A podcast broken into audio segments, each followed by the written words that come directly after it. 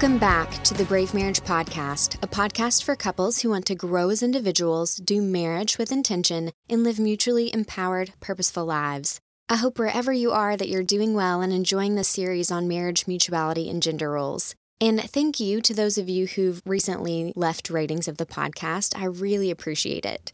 On today's episode, we're picking up where my conversation with Steve and Twyla left off. They had talked about having few resources available to them in the 70s as they got married. And I'd like to share a little bit about my story and context as well, because what I plan to do today is talk about Christian resources, and especially Christian books on marriage, to help us think wisely about what we're inputting and how we're internalizing what it means to be married and to do marriage well as Christ followers.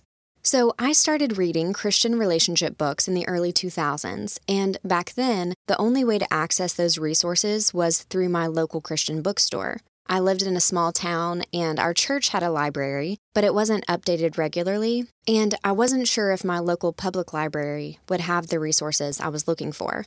So, what I had to choose from was whatever my local Christian bookstore sold. So, I picked up a few Christian books on male female relationships in high school, one by Joshua Harris, one by John Eldredge, and one by Emerson Eggerichs. I read their books, and apart from seeing what was modeled for me at church and at home, I really didn't have any explicit teaching on marriage, so I thought that what I was reading was gold. You know, I started dating in high school and I was interested in counseling, and so I wanted to know the right way early on to go about dating and hopefully one day marriage. What I did then was I assimilated this information on marriage and male female relating into my pre existing schema, into the Christian worldview that I already held.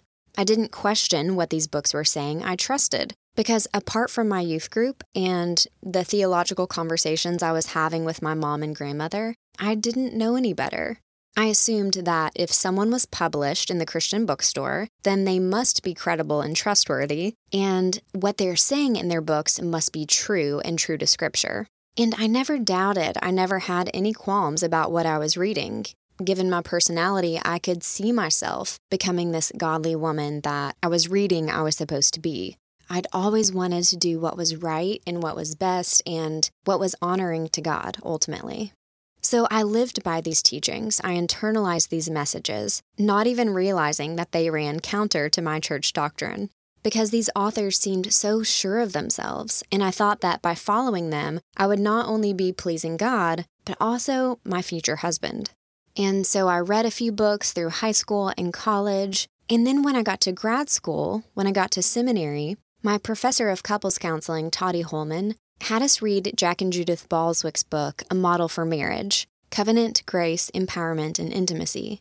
And that is when I realized number one, the model for marriage I was reading in grad school resonated with me so much more than anything I had read before. And it felt more true to me. You know, it felt more intuitive.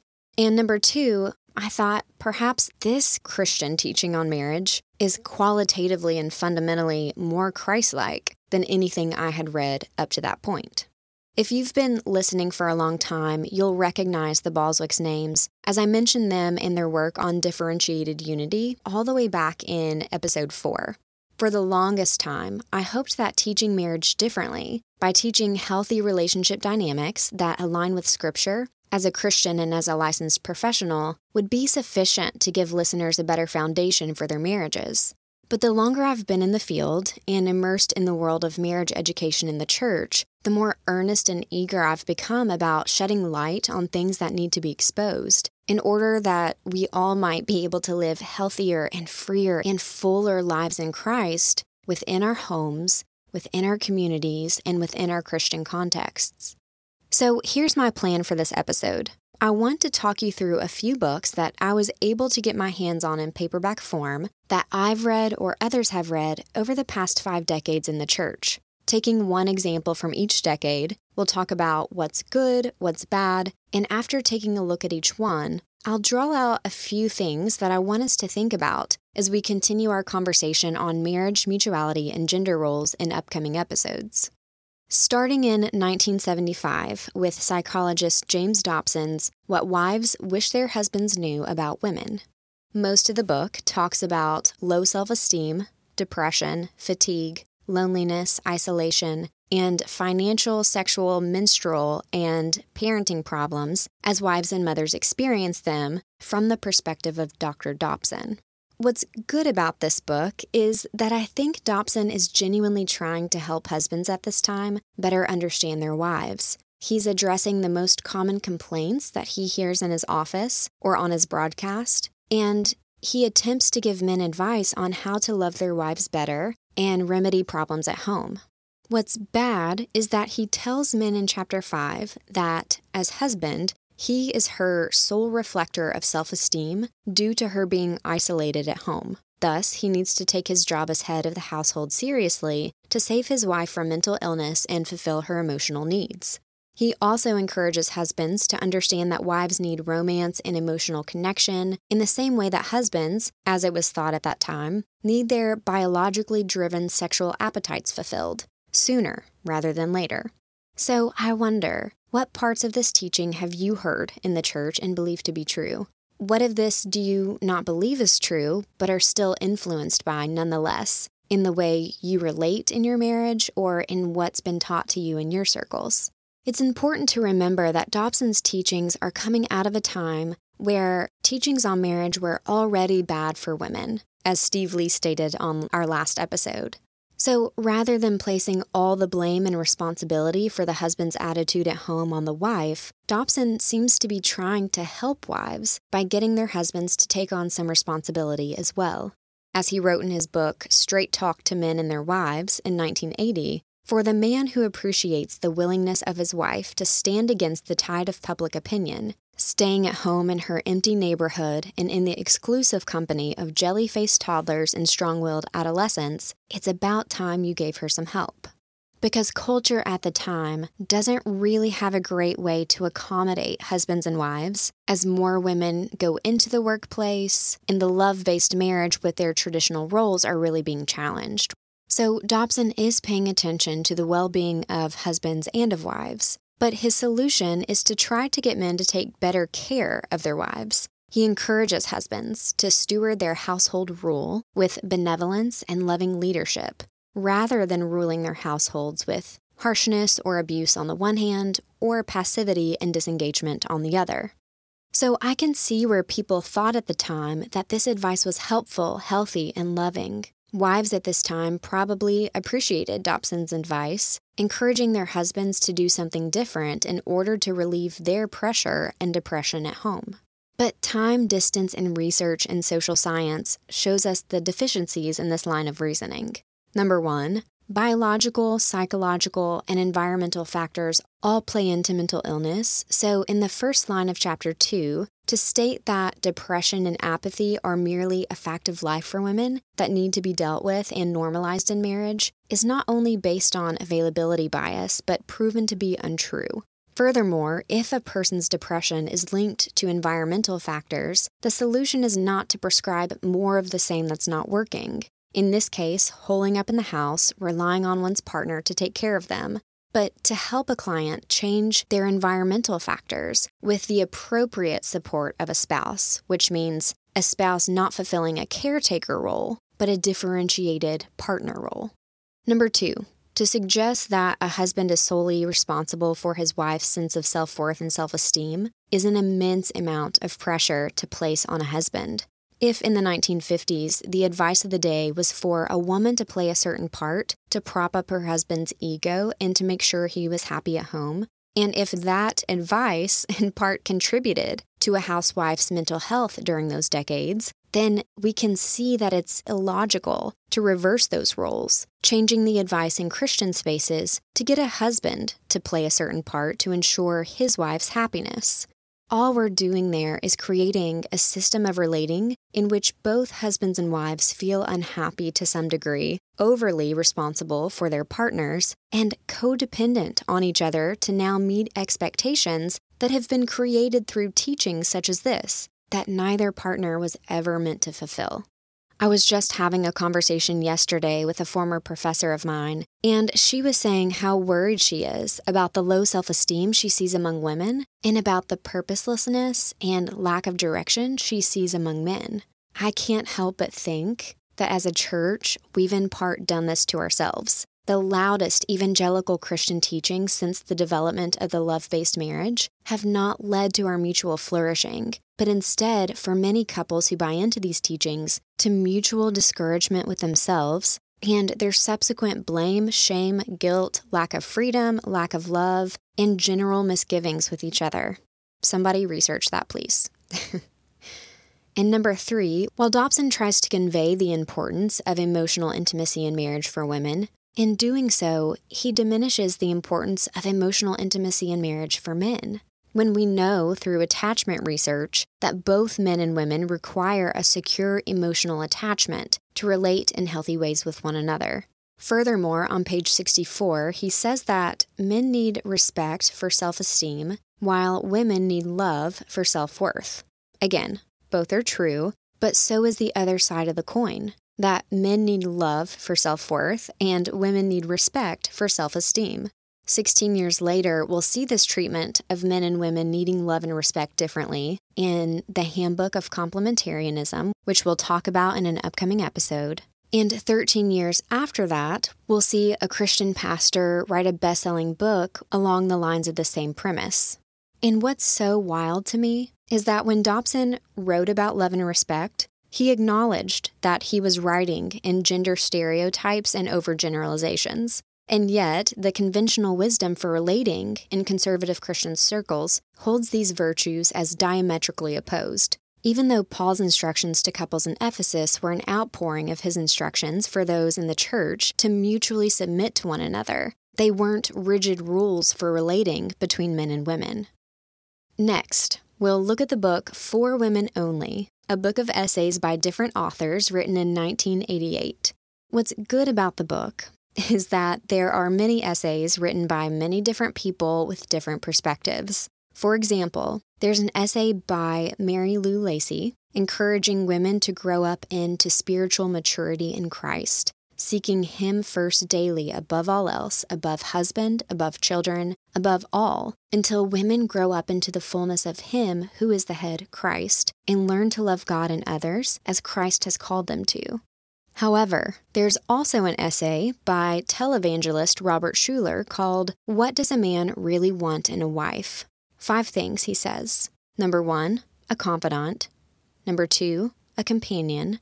Number three, a creative climate controller, and by that he means his very own source of positivity and possibility thinking at home, for no man, he writes on page 116, will ever leave or stop loving a positive thinking wife who feeds his enthusiasm and self confidence. Number four, for her to be his conscience. And number five, wait for it, that she be his consecrated concubine. This is 1988, folks, the year before I was born. Schuller supports his desire and other men's desire for a consecrated concubine by saying, We must never forget that God is responsible for this thing called sex. And many counselors agree that sex is a primary cause of problems in marriage. Now, this is where we see the breakdown between the knowledge of a mental health practitioner and a Christian person or pastor with a platform disseminating pop psychology and using the Bible to back it up. At least in Dobson's work, he understands that sexual problems more often expose relational problems in marriage rather than causing them, as Schuller misinterprets. But the difference is Dobson is a parachurch professional, whereas Schuller is a televised pastor to whom evangelicals looked for spiritual guidance and wisdom on how to relate in marriage. On top of that, there's a world of difference in what these teachings lead to. When a Christian psychologist understands sexual problems as exposing underlying relational ones, they're at least a step closer to helping a couple get to the root of their issues. But if Christians are taught by pastors to believe that there's a causal effect between a lack of sex and relational issues, then what happens in practice is that wives feel pressure to provide sex and husbands feel anxious about not getting it. So they end up doing this dance of pressuring, avoiding, and trying to create desire out of thin air to solve their relational woes. But what they can't see is that it's the teaching itself, rather than the insufficiency of the wife or the enduring need of the husband, that's perpetuating the problem rather than solving it. sex and couples therapists will tell you that that type of pressure and perceived insufficiency leads to more problems, relationally, sexually, and psychologically, not less. But it's hard to know that. It's hard to be convinced of that when Christian leaders and shepherds use God to command their points, which prove unhelpful and harmful when applied to the Christian marriage. So, again, I'm curious is this something you've heard in the church, or been taught, or in some way believed? Okay, now we're getting into the 90s, and what I want to point out is that by this time, research in the field of marriage and family therapy had advanced like never before. Both John Gottman and Sue Johnson had done years of research specifically on couples in marriage and intimate relationships. But when Dobson started writing his book to couples in the 70s, the study of marriage relationships was still in its infancy.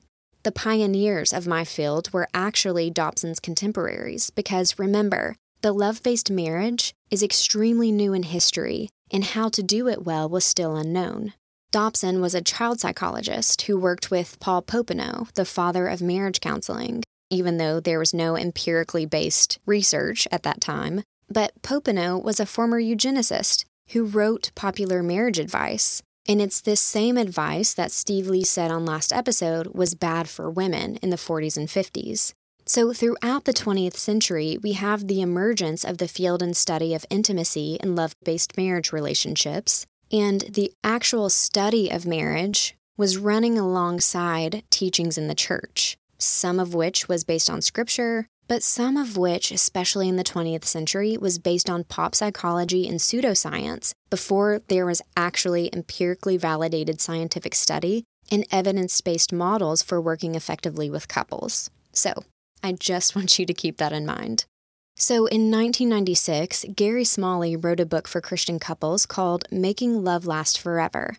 What's good about his book is a lot compared to what I've shared this far. And that's because he combines scripture and evidence based principles found in marriage and family therapy. In part one of his book, Smalley gives instructions on how to fall in love with life, the idea being taking personal responsibility before trying to make change in your relationship.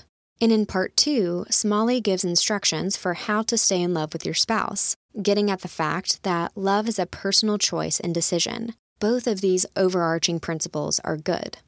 What's bad, though, is the perpetuation of gender based stereotypes which don't fit for all couples. For example, in Chapter 11, entitled How to Bring Out the Best in Your Maddening Mate, he highlights how men love to share facts while women love to share feelings. On page 192, he says, There's one particular thing we men wish we could control about our wives sex whenever we want it.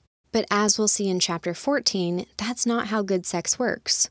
So I'll give Smalley credit for saying that's not how good sex works, but I get so frustrated with the perpetuation of stereotypes because, in my practice, thanks to Olson's premarital research in the 80s, I have premarital reports that directly express the opposite both in regard to sexual desire and in loving facts over feelings.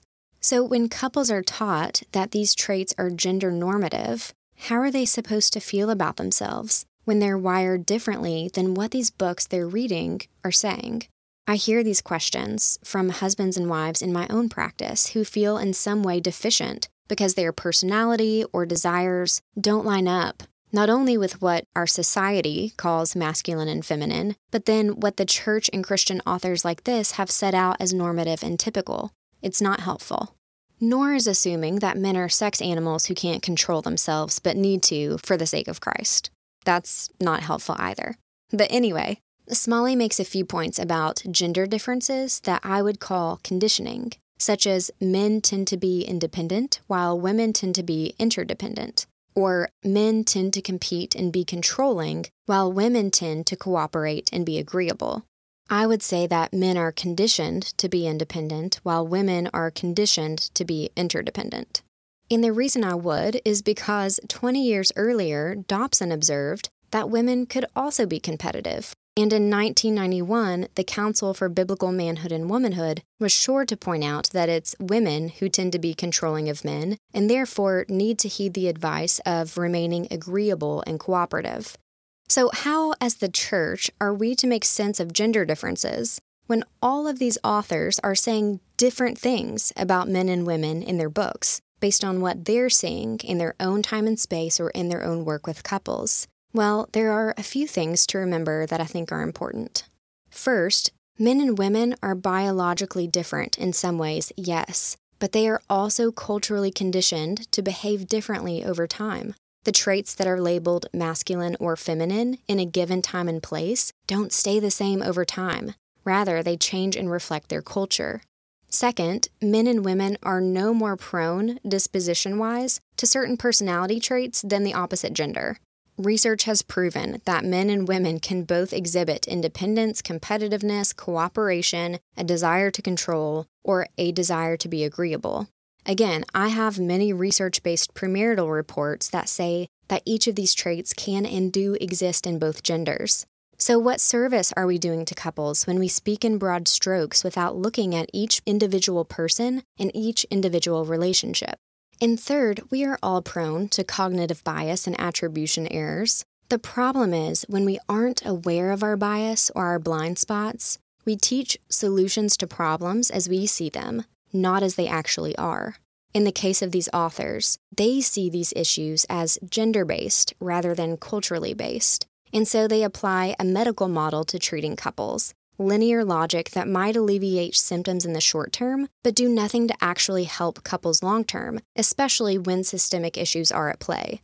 But what's worse is when Christian authors disseminate pop psychology mixed with scripture, it's easy for the reader to think that what they call as truth is God's truth. And so at this point, couples not only have relational injuries that they're trying to seek help for, but now, as a result of reading some of these things, they have emotional and psychological injuries as a result of scriptural misuse.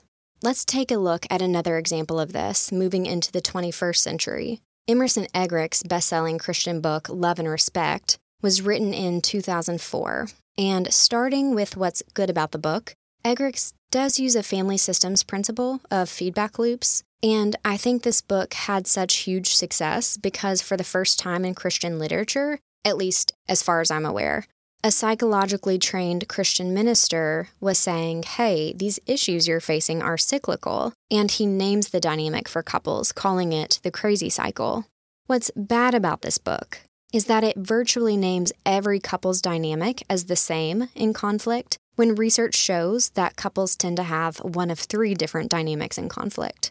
Not to mention, the book does little to address situations of abuse and how boundaries are needed in those cases, not more unconditional respect, which Dobson, at least in 1975, is clear to lay out that there are some situations in which this model doesn't work and is unsafe for a person or couple. But according to Eggerichs, when couples get into conflict, the problem is that conflict makes most men feel disrespected, while women tend to feel unloved. In contrast, eight years earlier, Gary Smalley quoted Deborah Tannen in his chapter on what drives one's mate mad. Quote, Many women could learn from men to accept some conflict and difference without seeing it as a threat to intimacy. And many men could learn from women to accept interdependence without seeing it as a threat to their freedom. So, who's more right? Smalley, in his suggestion that men can better tolerate conflict than women, but that men don't like feeling their freedom threatened. Or Eggerichs, when he suggests that what men fear most is disrespect, and conflict makes most men feel disrespected. Well, I would say that no human likes feeling disrespected or likes having their freedom threatened.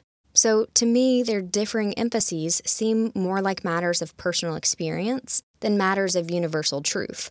Eggerichs confesses his own intolerance of being disrespected on page 68 when he writes, There are many wives who tell me love and respect are the same thing. I respond, No, they aren't, and you know they aren't. The bottom line is that husbands and wives have needs that are truly equal. She needs unconditional love, and he needs unconditional respect. So, from there, the author spends the book outlining his solution, what he named the energizing cycle reassuring readers that the cycle will be broken if wives and husbands could just learn to spell love and respect respectively. To spell love to women, Eggerichs tells men that a wife wants her husband to be close, open, understanding, peacemaking, loyal, and in agreement with Dobson to provide her self esteem. On the other hand, he tells women that a husband wants his wife to appreciate his conquest, hierarchy, authority, insight, sex drive, and desire for friendship. On page 252, he uses a case study of a woman who calls her mom to tell her that they won't make it to visit her parents that day because her husband is upset. The mother asks why, and the daughter responds, I suppose because we have not been sexually intimate for seven days. Eggerichs goes on to say that the mom, quote unquote, let her daughter have it, replying, You ought to be ashamed of yourself. Why would you deprive him of something that takes such a short amount of time and makes him so happy? So I hope that you can see for yourself the blind spots in the writings of some of these Christian authors. And I wonder how much of this you have bought just like I did as a teenager reading this book, believing it to be true. This shame based motivation for marital change is a common pattern I've seen in Christian teachings on marriage throughout the past few decades. Certainly not all books lead with shame, but it occurs to me that some of the most best selling Christian marriage books do. I would love to know what's going on there. That we'd prefer to have shots fired at us, borrowing a phrase from Dobson, than to have someone teach on love and marriage in a way that leads to life and grace and truth spoken in love. The last book in my brief literature review through the past five decades is A Model for Marriage by Jack and Judith Balswick. The premise of their book is that by looking at the way the Trinity relates, we can take a few different principles and apply them universally to our relationships in a way that will lead all couples in all places toward life, love, and health relationally. And those are the principles of covenant love, grace, mutual empowerment and servanthood, and the intimacy of knowing and being known. To contrast the Balswick's teaching on sexuality with the previous books we've looked at, they make no mention of gender differences, except to say that it's in our being created male and female that we move toward knowing and being known through emotional and sexual intimacy, and that by communing together in sexual union, we reflect the full image of God. On page 165, they affirm that the erotic expression between the lovers in Song of Solomon goes beyond sexual desire to a longing for the lover, him or herself, making sex a person centered experience rather than a body centered experience or a husband centered experience that wives are shamed into participating in. Imagine how much different teachings like these could make if they were the ones primarily taught to couples in all churches. In Romans 1 16 through 25, Paul talks about the power of the gospel and how, as humans, we are without excuse when we exchange truth for lies and choose to worship created things rather than the Creator. Because he says, For what can be known about God has been made plain to them, because God has shown it to them. And I tend to think that when human made principles are applied universally, the fruit of such teachings will be exposed, as I believe we're seeing more clearly today in the evangelical church. But when the actual power of the gospel is taught, it brings life and health in its transformation of individuals and couples, not hurt and shame and dysfunction.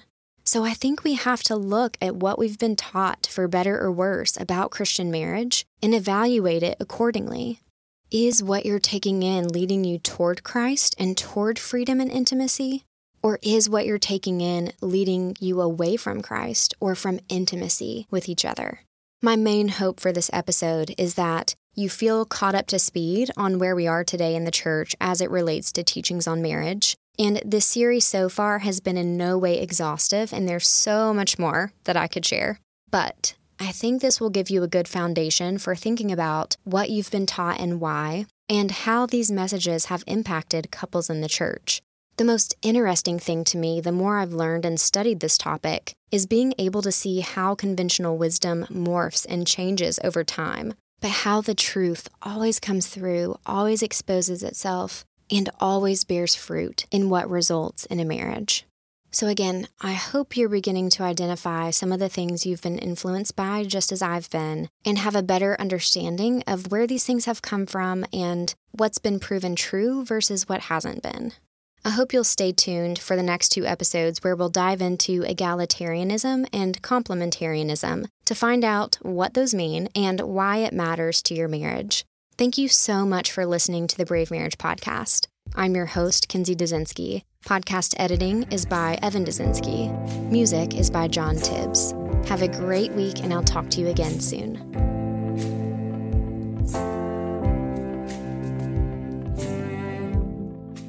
Love is not a battle. Love is not a bomb.